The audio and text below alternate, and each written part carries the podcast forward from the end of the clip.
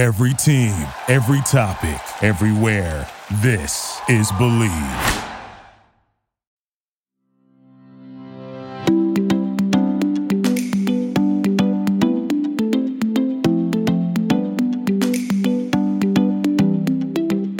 Hello, and welcome to Unlaced with Chock and Bates.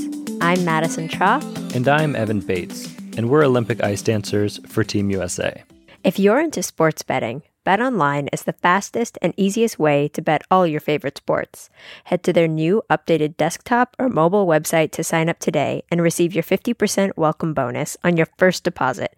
Just use our promo code BELIEVE50 to receive your bonus. Today, we have a very special episode for you. We have our first ever guest on Unlaced, Christopher Dean. Chris is the 1984 Olympic champion in ice dance and widely considered to be the greatest of all time. He is a constant source of inspiration to the two of us, and we were so thrilled to get the chance to sit down and talk to Chris. So, without further ado, here's our interview. So, Chris, thank you so much for joining us. It's an absolute pleasure to talk to you today. I know you're a highly efficient person and very punctual, so we're going to jump right in. Oh, great. Thank you. Lovely to be on the um, first guest on your podcast. We are so honored to have you here today. A few episodes ago, we were taking questions from listeners, and somebody asked, What's your favorite program of all time? And immediately, the first thing out of Maddie's mouth was Bolero. Of course, Bolero. And yeah, so recently I just went down a YouTube rabbit hole watching all of yours and Jane's programs and videos, and I was just like, oh my God, they're so amazing. Like, I'm certain that if you came back to competition today, you would still be just as dominant as ever. and uh, oh, well, you flatter us on, on that way, but trust me, not going to happen. but I found myself, I was just watching and I was like, oh my God, that's so hard. And Evan was sitting and yeah, he would just hear me randomly utter like, oh my God, have you seen this? Can I was on the other this? side of the room. We're both watching our own Torvill and Dean programs and just uttering like, "That's so hard! Like, how do they do that? Oh my god!" We're gonna have to ask Chris how to do that. It's it's quite amazing because occasionally, you know, um, on Facebook or something, somebody will post something which leads you to something, and I'm still coming across bits and pieces that I can't remember doing.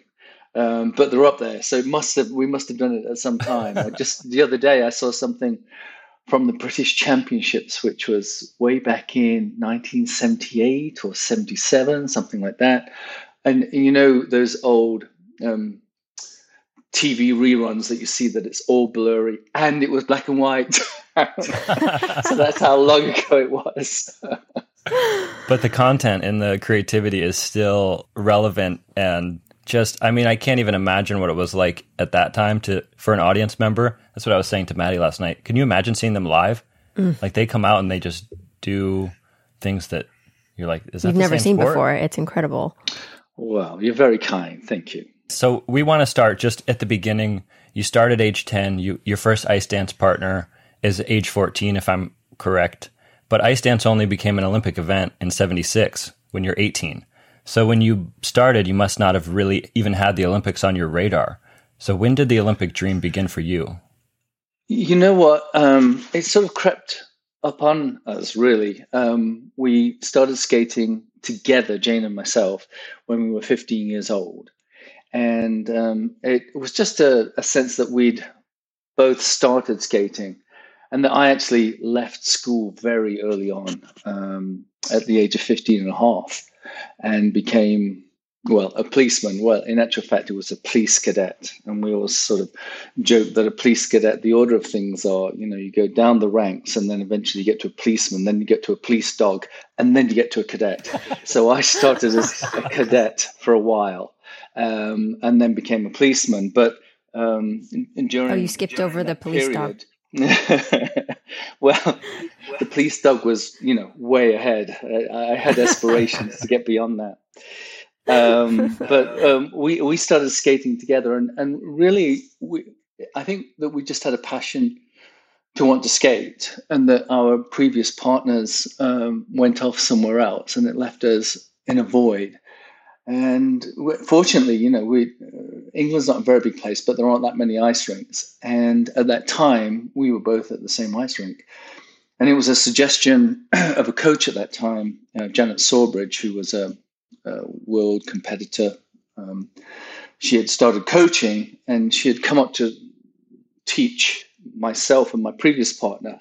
And after about six weeks, the previous partner left, and so she was desperate to find a partner for me. And Jane was in a similar situation. You know, I think she was all of 15 and most probably too late to be a single skater because she'd been a pair skater. And she was a successful pair skater in the British anyway. And they were champions when she was 13. And uh, so she was sort of um, ruled the roost at the rink in a sense that, you know, whenever they were skating, people got out the way and, and all of that. So eventually she found herself without a partner. I found myself without a partner. So Janet said, Why don't you two skate together? And everybody at the rink said, Well, she's a free skater or a pair skater. She's not a dancer. And um, I just wanted a partner, to be honest. and then, so we said, Yes, okay, well, we'll give it a go. And then that morning, when we first got together, the very first morning, I always remember it, it, it was on a Thursday morning. It was um, at 6 a.m. Um, we we had to go in, open the rink up ourselves, put the lights on. And our, our, our rink is one of those old, cold, damp, dirgy kind of places at the time. And, you know, as you put the lights on, you see the rats and the mice scatter. Um, oh and gosh. so we, we put it, switch everything on. And, um, the first thing that Janet did to us was get into dance hold, so into dance hold, and she made us our bellies, stomachs touch, and then she left us there for like ten minutes while she went off and did other things.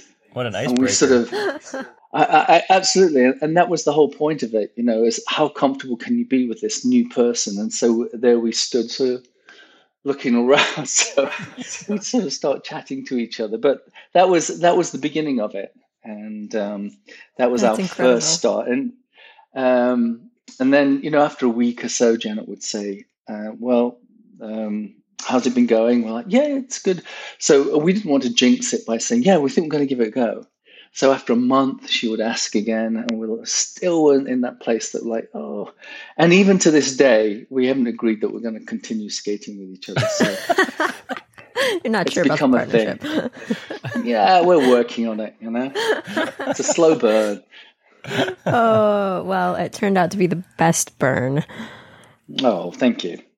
So we knew about the police background when we got the lucky chance to collaborate with you on some programs, you passed down that that rule to always step with your left foot first. And I know that that was that was taught to you at the police academy. But what other influences right. did that time in your life have? On the police, the discipline and the work ethic that you guys had. Yeah, uh, well, I've never been a late person. It's it's not within me. I get anxious if I'm late, and so the police definitely um, solidified that. And then um, in later years with Jane, her her her timekeeping is always like push it to the last minute. She she she feels that it's a success as she's stepping onto the aeroplane. The door closes. That's being on time. and, and my philosophy is, if you're not ten minutes early, you're already late. So um, they're, they're the little differences, but I think you know together we over time we've we you know we found this in a partnership, you must know this that it's the respect for each other. Um, and that you would expect that person to be doing the right things and turning up at the right times. And, and that's something that you gain in a partnership, I think, that becomes ultimately successful. Um, you, you, can you, you have respect for each other, and at the same time, you understand each other, um, their needs and where they're at. And you know, as teenagers, we we we grew up from being early teens all the way through our life. We've we've gone through all the evolutions of of life now. You know, we we're even at the stage where some friends are passing away now. So you know, we we've gone through the gambit of life of having children and all of those things. And and nowadays, you know, we can we can have conversations without talking. Hmm. And just going off of what you said, I I do feel like there is always one person in the partnership that is more punctual than the other one. Uh, like just from knowing us and knowing some of our friends, like I can certainly say who is punctual and who is not punctual. And just to let you know, And? he's the punctual one. That resonated a bit when you when you described that yeah. dynamic. And you allow that to happen, is right, Madison. I mean, like he'll get me there Yeah, on I'm like- time. Well, oh. He's like, you move like molasses. Let's go. glacial. I say glacial. glacial, He said at a glacial. glacial pace. Yeah. oh, there you go. But it's perfect because I'm on the ice. So glacier is ice. I'm technically skating. this holiday season, say goodbye to the dull gifts. Lightbox lab grown diamonds are the brightest gift of the year. Using cutting edge technology and innovative techniques, they've cracked the science of sparkle, creating the highest quality lab grown diamonds you can find at a light price of 800 per carat. Lightbox lab grown diamonds are the gift they'll never want to take off and the key to making every outfit sparkle. You and Jane have always been at the forefront of ice dance and pushing the boundaries of creativity. And we know you as the main choreographer. So, what inspires you when you choreograph? um, you know, there's uh, it's so many things. It's not one thing per se, and I think it depends on the people. It depends um, on the event. There are so many factors that go into it, whether it's competitive, whether it's for show, whether it's for an arts piece. Um, all of those factors go into it, and um, you know, sometimes it's the music, sometimes it's the idea, and then finding the music for the idea. Um, but then I, I really like to get very technical and into the music to understand all the nuances of the, the music. And I like to go relatively prepared. I've got a, a lot of things in my head that I bring to the table, but from that, it's a jumping off point to somewhere else. I use that as a as a as a starting point, and then I like to allow whoever I'm choreographing with, um, you know, if if they've got those skills, to then add to that and bring something of them to the table as well, because it's not skating is not necessarily um, like a dance choreographer in the sense that the choreographer has the idea and the dancers he molds. You know, he's like, I want this, this, and this. And I think with certainly ice dancing, each couple become their own entity and their own abilities, and you you need to work with that as well to get the best out of it. Because I'm not going to work with somebody that I I can see I've got this idea and I'm forcing it on them, and it's just not working. Um, I, I, want to work and allow them to bring something else to the table as well. And like I say, there'll be an idea, a spark of an idea, a concept, and then uh, allowing it to flow from that, but still having an overall vision of what you want to get out of it. So, what was then the backstory behind the creation of Bolero? Was that music that inspired you? Yeah, well, um, each year after the championships, um, you know, literally as the championship ends, um, let's say the Worlds in 81, which was a surprise for us to win. We, we weren't expected um, to win that year, but we did. And literally the next day, um, our thoughts go to music. What's next? Where we're going? And so each year, it's a constant. You're always sort of cataloging music as you go along and as you go along. And so by the time we got to um, 1984 or the end of 83 going into 84, it was a question of, okay, what is the music? And what we had been using was Bolero, the, the full orchestral piece, which is, you know, depending on how fast the leader plays, whether it's 18 and a half minutes or 22 minutes, um, we would use it as a warm up and we put it on, and that was our 20 minute stroking exercising together. And by the end of that 20 minutes, okay, now we'll start our compulsories or original dance or free dance, whichever it may be. But that, that was that was our warm up program. And as we um, started to think about 84, we, we, you know, we obviously we came with our bucket load of ideas and musics and and sat down with our trusted people at the time um, which was Courtney Jones and Bobby and ourselves. And Bolero came up, and we all went, Bolero, well, it's one piece of music, but and it's slow, but it's slow, but it's got a constant marching beat. But what what's beautiful and incredible about Bolero, it crescendos, it grows, it just rises up to a climactic end, and so um, it seemed the ideal piece of music, and we felt like it was original. That you know, it's it wasn't the three or four pieces of music that were sometimes spliced together somewhat randomly or you know we we'd already been going uh, uh, down those orchestral themes anyway you know with barnum and with mack and mabel um, so Bar- um, bolero for us was this a classical departure but at the same time in our heads we always liked a narrative we always wanted some thought of what it was about and where it was going. And so ultimately you know it's a romeo juliet um, esque story in our heads two lovers that from different families couldn't be together so ultimately they were um, climbing up um, the volcano getting higher and higher and their love stronger and stronger and ultimately they're united together as one as they throw themselves into the volcano that's our narrative that's wow. crazy and whatever it sounds but you know it's it's a passion it's a, mm-hmm. there's a, a, an internal energy to it and that's where it came from.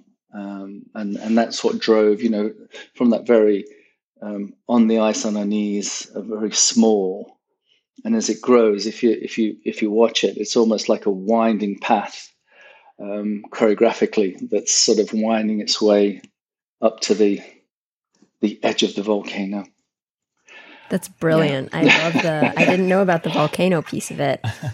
I got the Romeo and Juliet vibe, though. I I definitely feel that. But wow, the volcano! What a fiery way! Well, the, at the end, out. that's why we sort of slid down and ended on the ice, laid out. Oh, so that wow. was the final bit volcano. in death, but united together. I love that. Oh, that's so beautiful so and poetic. There was depth, you know, in our head. I always feel like I like a narrative. Um, mm-hmm. Oh, it makes a huge difference to drive something to where it's mm-hmm. You know, where, you know whether it whether it's a, a strong, serious piece like that, or um, if it's somewhat tongue in cheek, but there's always this sort of narrative, um, and that's one of the hardest things actually, humor um, on the ice to carry it off that it yeah, doesn't look slapstick, right. but it looks doing it right. Yeah, yeah, exactly. So you Timing. get to the Olympics in Sarajevo, and by that time you've won three world titles and you're the overwhelming favorite. Were there nerves happening still in your body? Like, what did it feel like to step on the ice?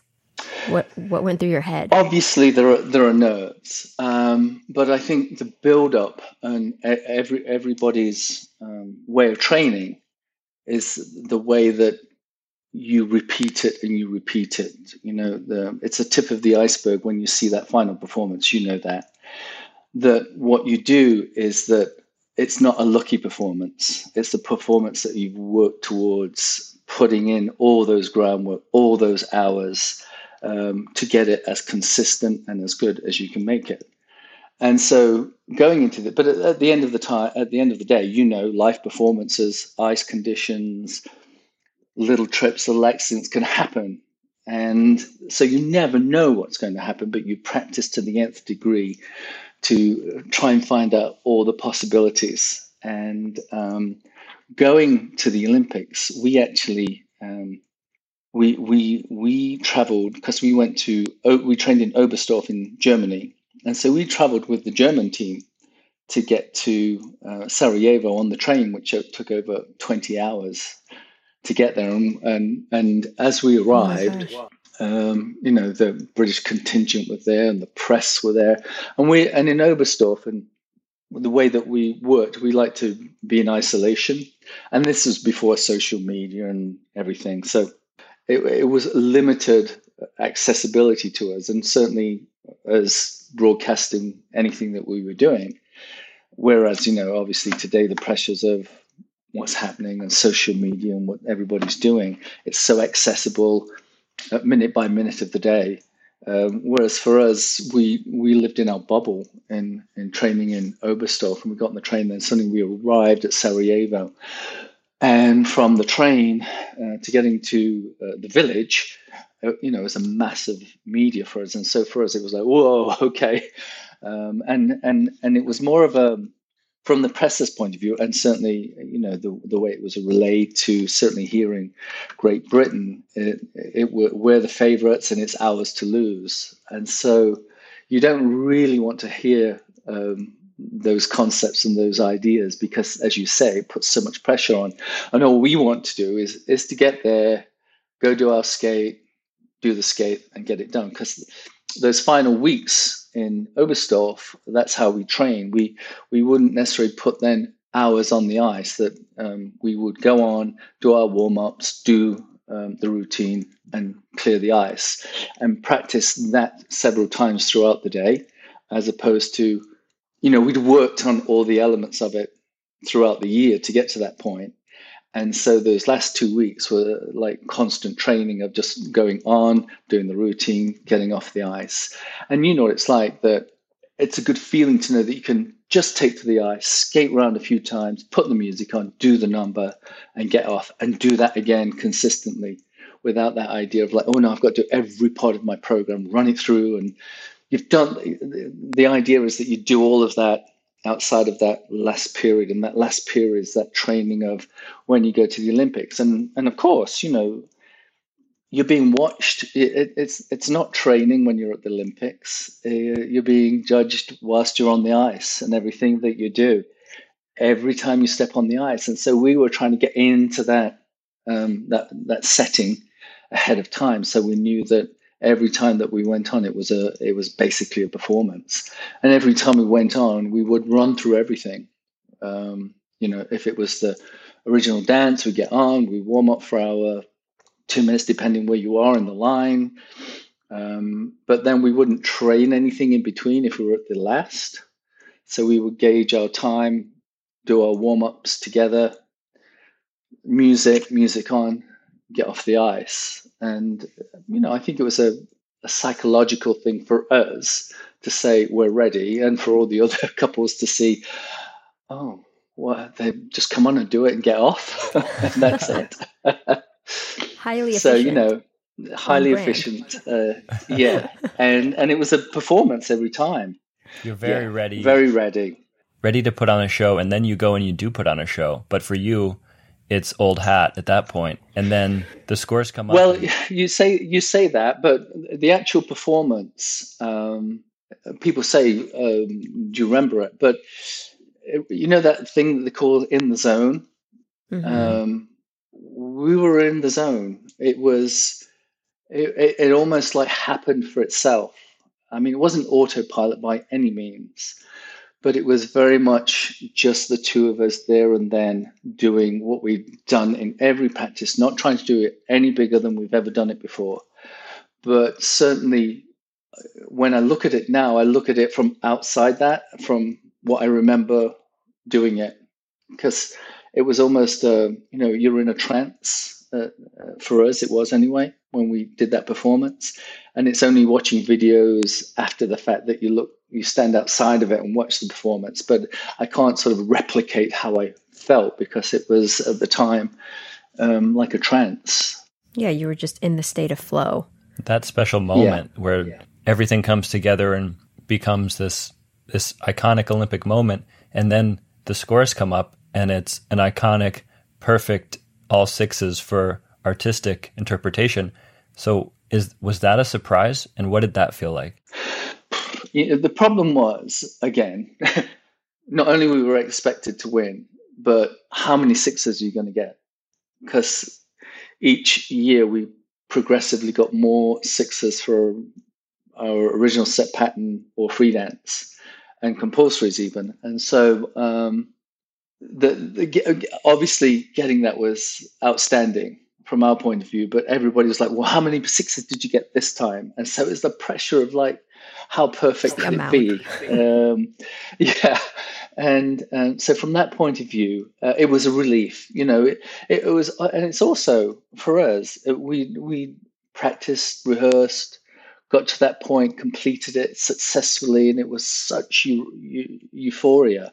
Um, but we had no plans. Well, we had a world championship coming up after that. But after the world championships in that Olympic year, we hadn't made any plans because it was true Olymp- uh, true amateur sports time, and so we couldn't earn any money. We couldn't get any um, sign any contracts or anything like that. So we were sort of in void after all of the furore that had happened of what's next. And little did we know, you know, since our career, we've skated together now for 47 years. And so um, we would have never envisaged that we'd be still here talking to current champions, um, um, still skating, talking about their career, you know? Yeah, yeah, yeah never we've heard it. so many stories about your professional skating career uh-huh. and you know 10 minute long numbers you and jane skating multiple times in the show and it, it just all sounds so physically demanding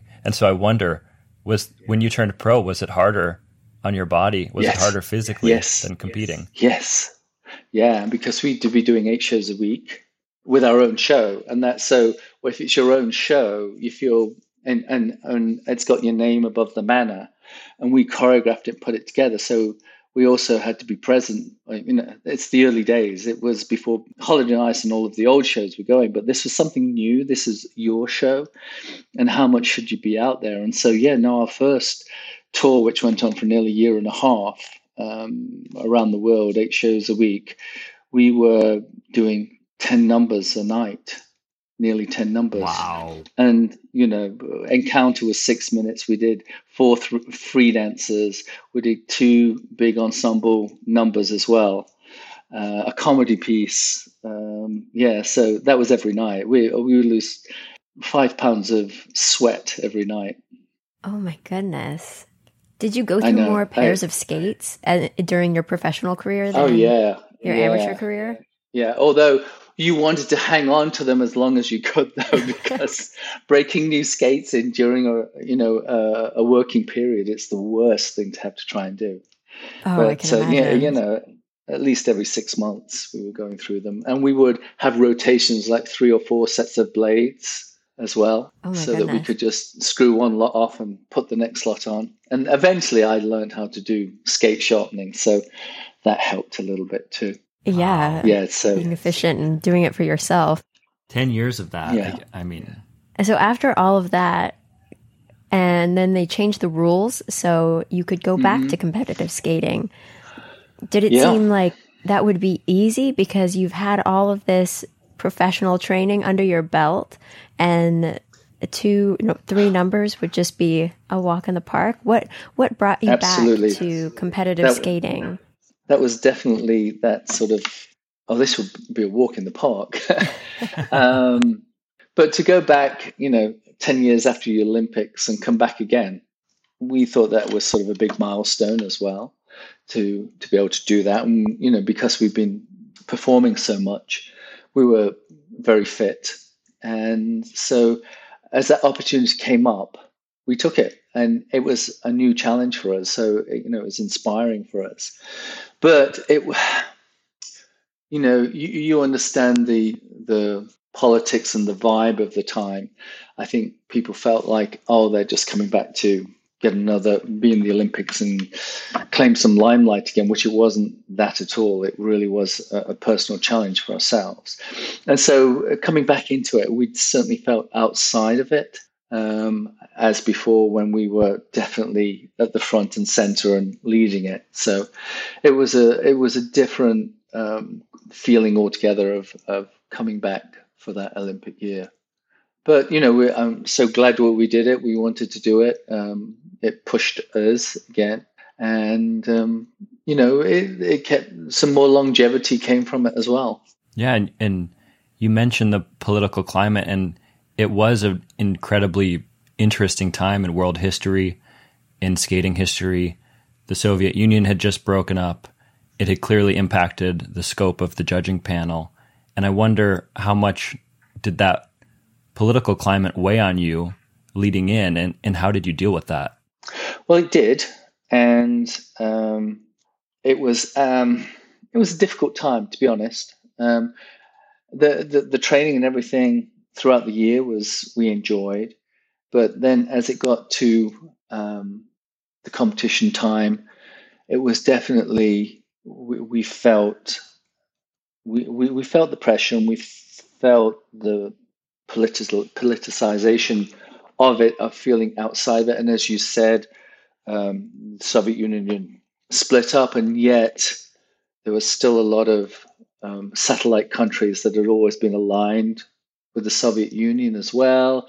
So they each had their own judge, and so the the panel, um, you know, could be quite a biased panel, let's say.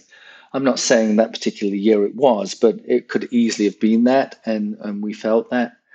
Um, and it wasn't it wasn't as obviously people were looking watching us as well. Are they as good? Can they still do it? And you know we had a lot of input like we we want to bring it back to ice skating, we want to put dance back into dance. Um, so we were taking on all of the this advice and where we're heading.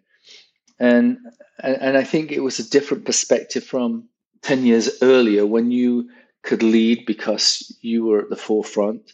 But when you're coming back into something, um, you don't necessarily um, have the credentials again to say, well, this is what I think is what it's about now. And I think what, what happened that we had a lot of input from a lot of people, and maybe our original concept got diluted somewhat. Um, and, and that's where I've, you know, you learn from that. And one of my big things is like, you know, really trust your gut, trust what you you feel is right. If you if you have that capacity to to feel it, um, as opposed to be told it, and um, that that's one bit of advice I've always tried to work with. Moving forward is like if it feels right to me, I'm going to go with it, um, regardless of other critics. So you may have been advised to skate to something that you weren't necessarily the most passionate about, or maybe it wouldn't have been your yeah. first choice had you yeah. gone with your gut. And I just yeah. wonder was there something else that you had in mind that you wanted to skate to, but maybe never got the chance to compete it? You know, um, I've always been. um, um, uh, at this time, you couldn't do that anyway, but um, Gabby and Guillaume did it, and uh, I think I spoke with Marie France a couple of years before that. But the spoken word with context of music behind it, um, mm-hmm. for me, mm-hmm. that was sort of the next sort of um, step forward. Um, but not just that, but a rhythmic sound, even repetitive sounds that sound rhythmic in the way that you say things. Um, mm-hmm. That that was always something that I felt was, but you know, that's off in this very artistic tangent. Um, and I, I, think you know, the deeper you get into it, anything, you want to explore and experiment in those areas. Um, but it's not necessarily a mass audience thing that you know not everybody goes. That's great you know it, it's it's niche. Um, mm-hmm. but that's what art is sometimes isn't it? It's um, mm-hmm. it's pushing those boundaries and going further. But i'm not saying that in in by any means that popular populist skating isn't great as well. But i think there are there are things that you want to try for yourself to experiment with and you don't always have the forums to be able to do it. Mm-hmm. Um, so yeah, yeah, that's still something that I, I I'd like I like to work with you know young talented skaters to be able to do something like that. Mm-hmm. I feel like when you do have ideas like that, and that may be a little bit out of the box, I often find like at least recently for us, and I would say Gabby and Guillaume have had some programs like that the program like speaks through the skater and if, if you're passionate about it it often comes through yeah. and you can it show reads. the audience something they they didn't know they wanted to see which yeah, i think absolutely. is a really unique thing about our sport and something that you have done so well as a choreographer well one one one tour that we did with um, the russian all stars we did a whole company piece of philip glass um, which was a 15 minute number and you know it's very out of the box and left of field. It's all about Akhenaten, the Pharaoh, and Philip Glass music. You know, it's minimalist music that sort of ebbs and flows, and um, it's challenging sometimes to listen to, or at least you know if if you're if you're not familiar with it. And so um, that for me was you know things like that um, get me going. They're, they're mm-hmm. the inspiration. As a choreographer, you just create things that I have never seen on the ice before tricks and little highlight moves that you and Jane were known for, and you've since distributed to other couples who you've worked with. Your most recent success when you created the long program for Alyona and Bruno, that then became another iconic Olympic moment when they won gold in Pyeongchang. What was that moment like for you watching that? And did it in any way reflect your experience in Sarajevo, seeing them laying on the ice at, at the end, wearing their purple costumes. Yeah. As a choreographer, what was that like? Oh, you know, um, first of all, to work with such talent like that um, is a wonderful to be able to do. And again, it's learning how they move and what they want to do as well. And so it's it's sort of that push and pull of pushing them and them saying this is where we want to go and, and finding that dynamic. But ultimately, uh, watching that performance, uh, it, gave, it gave me shivers, you know, um, to feel that she, she, they had succeeded. Um, such great athletes, and certainly Alyona, um, you know, all the years that she's put into it um, was was I just felt proud for them, and it was great to be, you know, a small part of that. Mm. Just following up on that, we have one final question for you, and that is what advice would you give to an ice dance team preparing for the Olympic Games, aiming for the podium? you know, uh, you've got to, you know what you have to do. You've done it many times. Um, believe in yourself um, and, and, and skate with the passion that you have. Yeah. You know, you have that passion I know you have that. I've seen that passion um, many times, and you, you know, you, you you have this ability of connection between the two of you, and um, allow that to come out. Allow that connection that people believe you um, in what you're doing. And I do believe that is that eye contact, that feeling, that knowing that other person's there, that you actually become one on the ice then. So believe in yourself. You have that. Brilliant. Chris, thank you so much. You are such a huge inspiration to the two of us and to the skating world at large. You are a gift, and we thank you so much for your time today. Thank you so much. I really appreciate the opportunity to be on your show. And please say hi to Diesel and Karen for us. Hope everyone's doing well. Happy holidays. I will pass it on. Happy holidays. Thanks, guys. This has been an episode of Unlaced with Chock and Bates. We want to say a big thank you to our special guest, Christopher Dean. Chatting with you was such an inspiration, as it always is, and we're so grateful that you took the time to chat with us today. Make sure you subscribe for future episodes and follow us on social media at Chock Bates. Talk to you soon. Bye.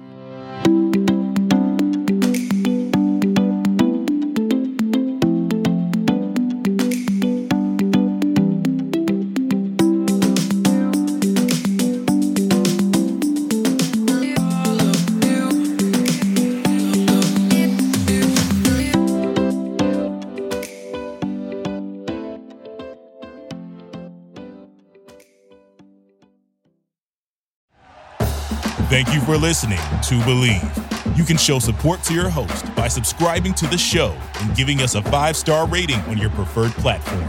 Check us out at Bleav.com and search for B L E A V on YouTube.